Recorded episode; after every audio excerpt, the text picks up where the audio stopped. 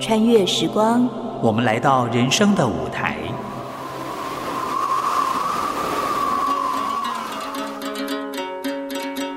有时行到水穷处，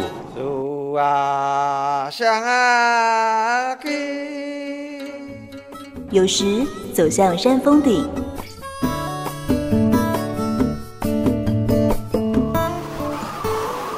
一转身，放下过去，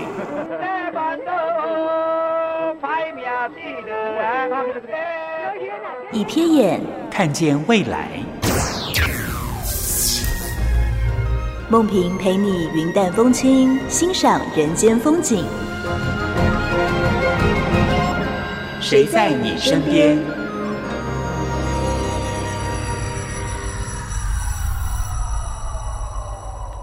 听众朋友您好，欢迎收听今天的《谁在你身边》，我是梦萍。如果提到阳金公路，您脑海里面出现什么意象呢？如果你想到的是鱼路古道啊、小油坑啊，嗯，你是个健脚，你喜欢到处去爬爬照。如果你想到温泉，嗯，你可能很重养生，因为我们知道阳明山呐、金山这一带有很多的温泉。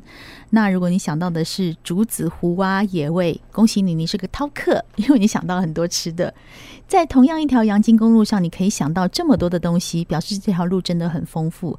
的确，这条路真的丰富的不得了。所以呢，我们交通部公路总局第一区养护工程处就觉得这条路真的太丰富了，不把它写下来呢，告诉我们的下一代它有多厉害，实在是太对不起我们下一代了。这本书叫做《岳山林海记》，我们今天很高兴邀请到了关键人物，交通部公路总局第一养第一区养护工程处的我们的处长陈英副处长，处长你好。啊，各位听众，大家好。还有这本书的作者是我们的李瑞宗教授，教授你好。哎，主持人好，各位听众好。很高兴今天请到两位来，因为两位代表的领域相当的不一样，但是各位可以把这条路的精彩之处跟我们听众朋友好好分享。我想先了解一下，就是。为什么会想到要出这本书啊？而且各位听众，你知道吗？待会儿请上我们的呃金光九四三的脸书看一下，这本书好厚好重哦，怎么会想到要出这样一本书啊？嗯，OK，是这样的。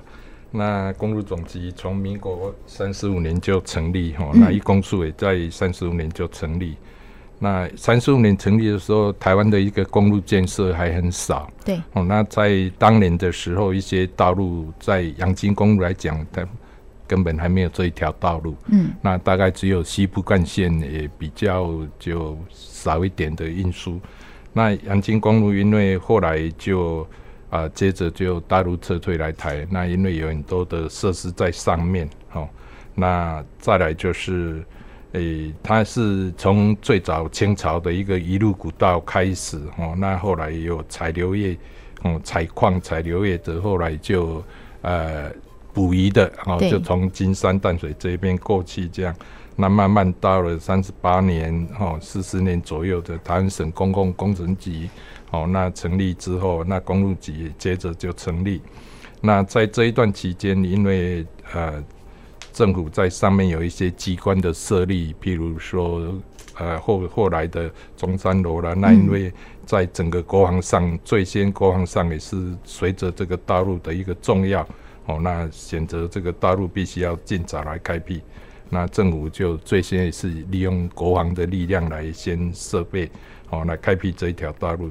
那再加上因为最早在日治时期其实也有开辟一点的哈，那在那当初就是因为草山这地区有温泉，哦，那风景也非常的好，嗯，哦，那一路以来就是呃一直的不断的建设，哦，那当然最初就是有。啊、呃，大概政府啦、国防啦，就精力来开辟比较多。后来公路局也做了一些，那譬如说中山楼里面的环场道路，那美军来协防台湾，他们住的山仔或地区，哈，那一些建设里面的道路也是由公路局来开辟。嗯、那虽然这一些不属于道路编号里面，但是都是由道路的延续出去。嗯哦，那这样一路以来，再加上大概一九五零年代就又有阳明山花季，对，哦，那所以大陆的一个建设非常的重要，那包括一些国国家重要的设施，哦，那就等于说它是一个充满的历史哦，那加上现代也要这建设的一个必要。那在后续呢，阳明山国家公园的成立在七十四年左右，嗯，哦，阳明山国家公园成立，那在后来呢，又有我们整个沿线道路的一个改变，因为政府组织的一个改造，哦，那就将这一个路段呢，呃、嗯，就给台北市管两。那台北市关两之后，我们呃政府在组织的改造后，后面就因为呃这个新北市也成立，嗯、哦，那我们公路局最后就从原来的大概三十七公里多，到目前是养护九公里多，快到不到九公里。嗯、哦，那在这一个路段呢，因为很多前面都是前辈所做的，那我们希望。啊，写本书将这个历史呢做一个交代，这样。嗯、那如果说今天的人呢，以现在人知道的不写下来，以后的人不知道了，很可惜，对，很可惜，而且时间也真的是太长了哈，嗯、所以这本书。给主持人觉得好像那么重，其实真的是它跟历史的一样的长。它其实真的就是因为像刚刚处长讲的，这条路太有历史了，不止因为有历史，而且有美景，好，然后有又有很多的故事在里面。所以说，我们想说，哎，来出一本《月山林海》这个名字一听就知道，你看。岳山就是翻过整个阳明山，临海呢就到我们的东北角那一带去哈，整个真的是非常有历史。我相信呢，喜欢鱼路古道、喜欢踏青的朋友，对阳金公路真的不陌生。但是教授李瑞宗教授，光是鱼路古道这条路，你研究了十年呐、啊。好，从一开始是从植物开始了解，但是大概是不是一下去就聊楼梯啊，就无法自拔？对，当你在写这本书的时候。刚刚因为处长讲到，我们真的有很多很多的历史啊。那那教授，您在写这本书的时候，希望从什么样的角度让我们看到不一样的阳金公路？嗯，其实哈，呃，阳金公路虽然在台北市的北边，而且也是一个大家所熟知的路段，嗯、但是要讲一个大家都很熟悉的地方，其实很不容易了。哎，对，因为它太长了，东西又那么多、嗯、啊。而且是一个挑战，所以你要找一些大家所不知道的，哦，然后言人之所未言，嗯，然后把过去的一些东西找出来，并且让它有新的意义，哦，所以是这对我来讲，呃，确实也是一个挑战呐，就是就是它不容易。你从一九九四年调查，他就调查了十年，到现在超过十五年。对，所以所以等于是说你会。想说，目前大家对它的了解是什么？然后大家不了解的地方在哪里？嗯，好，那我想我最初大概就是从鱼路古道的这个出发点。那鱼路古道呢，它是傍依着目前的阳金公路。嗯，好，其实它主要的也会从士林一路上去，经过山仔后，然后到擎天岗，然后最后从巴烟出来。嗯，那阳金公路其实就在它旁边，只是说。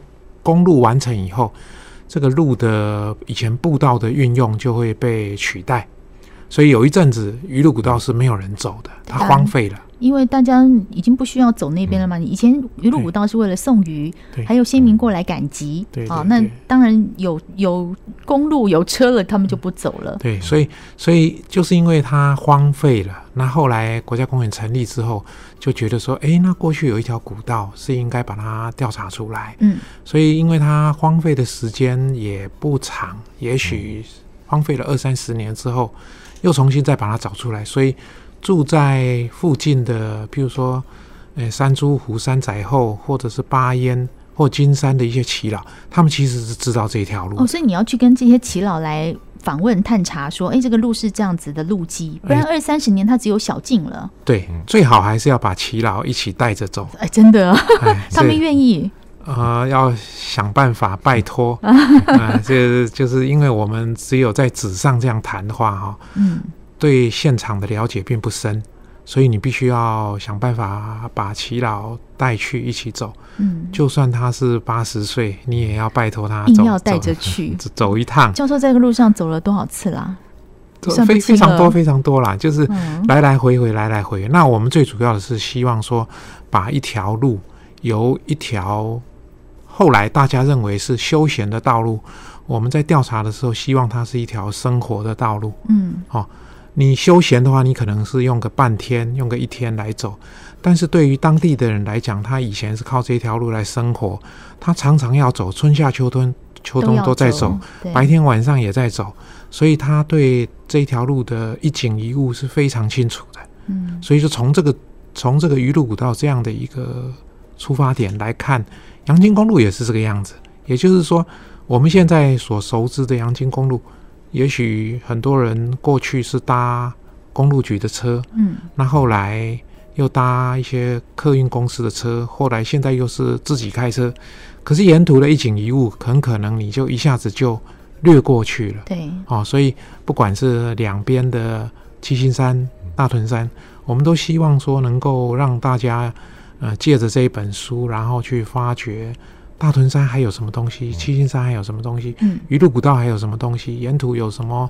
值得看的一些景点、人文故事或植物，而不是只有走在那个公路的本身，而是公路的两边，其实有很多值得我们去踏查、去探访。我印象最深刻的是八烟温泉的那一带，以前并不知道说，开过去就开过去了。但是如果你愿意停下来，那个八音温泉那一带有一个小的井啊，以前人家洗衣服的地方啊，小部落啊，小路径，都觉得那个都好美。但是如果我们没有真的真心去看、去停下来的话，阳金公路的美就这样错过了。没有写下来，教授没有把这些东西写下来，真的以后的人就是哟开过去就过了，但真的很可惜啊。谁在你身边？今天我们跟大家介绍的是一本书，叫做《月山林海记》。北部的朋友，熟悉阳金公路的朋友，应该会对这本书很有感。我们慢慢来聊一聊。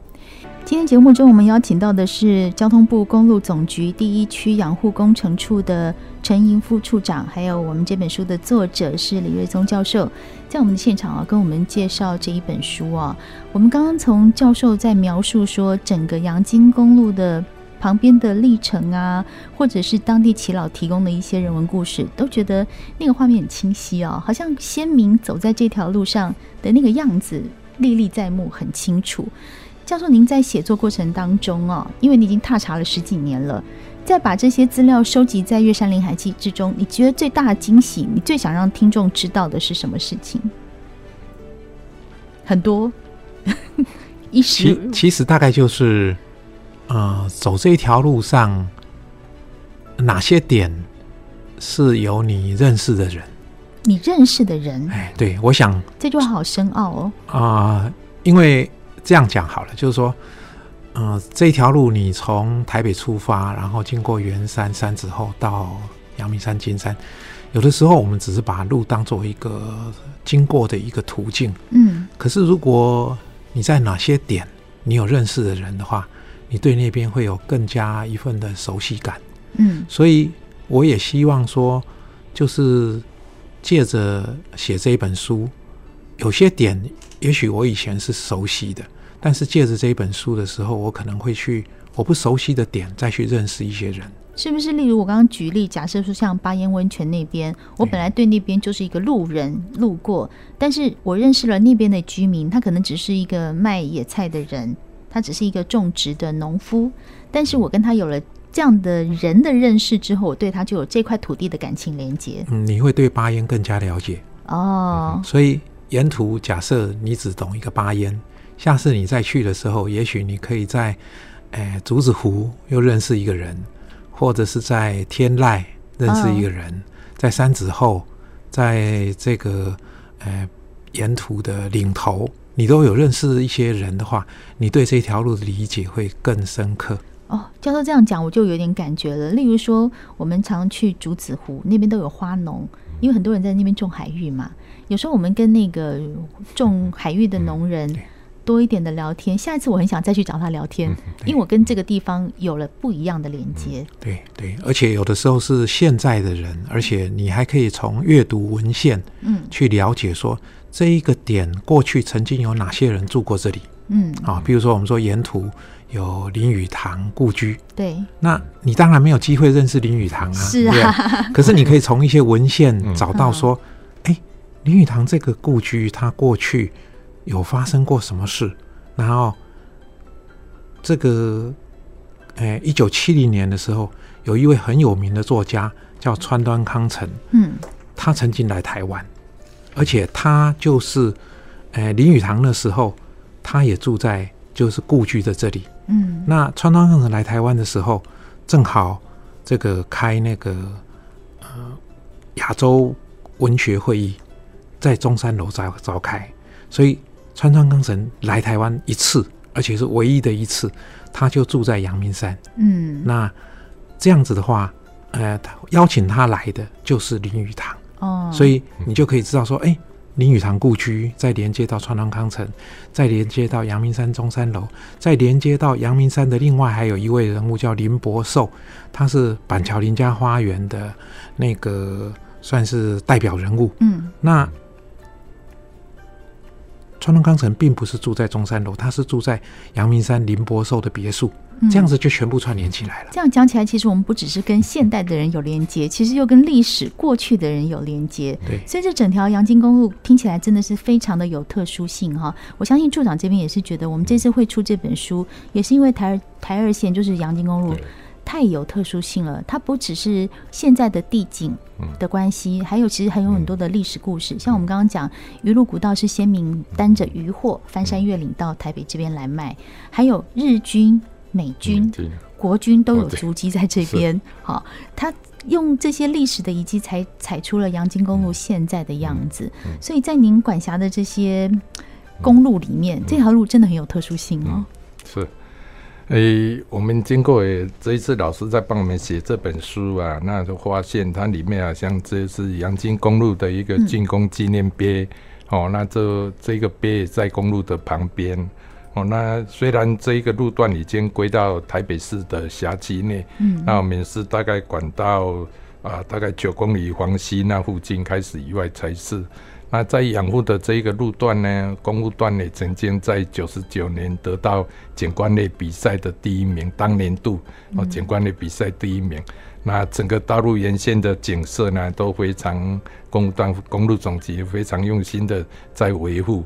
哦，所以说开车在这里来，不管你开车、骑摩托车或是骑脚踏车都有，而且这景观绝对是一流的，而且山海的景色，再加上这沿线油气的地方啊，茶路的气道、古道有各各类的道路。哦，那我们在公路养护呢，让年轻的一辈了解说，以前一路下来这个历史呢是怎么一个发展，嗯，没落可行了啊，真的，你看在台湾真的没有一条公路像这样的。阳金公路这样就很有国际观瞻，因为以前有日军啊，有美军啊，都有他们的足迹在那边。是，没有错。嗯，所以说，如果在我们这本书里面来看的话，嗯、其实这本书里面呢、哦，分了很多的篇章。哦，我现在拿起来，我一定要跟听众朋友说，嗯、这本书啊，是呃有有全彩。啊，然后十几万字，教授十万十万十万字哇！然后后面呢有一张 CD，C 呃这里面是有影片的，是就是介绍阳金公路的一些景观嘛哈。就如果说您没有到过阳金公路，来先来看这个 影片，你会对这个有印象。对，从头是。全从头到尾吗？对，整条路对。十三分钟？对。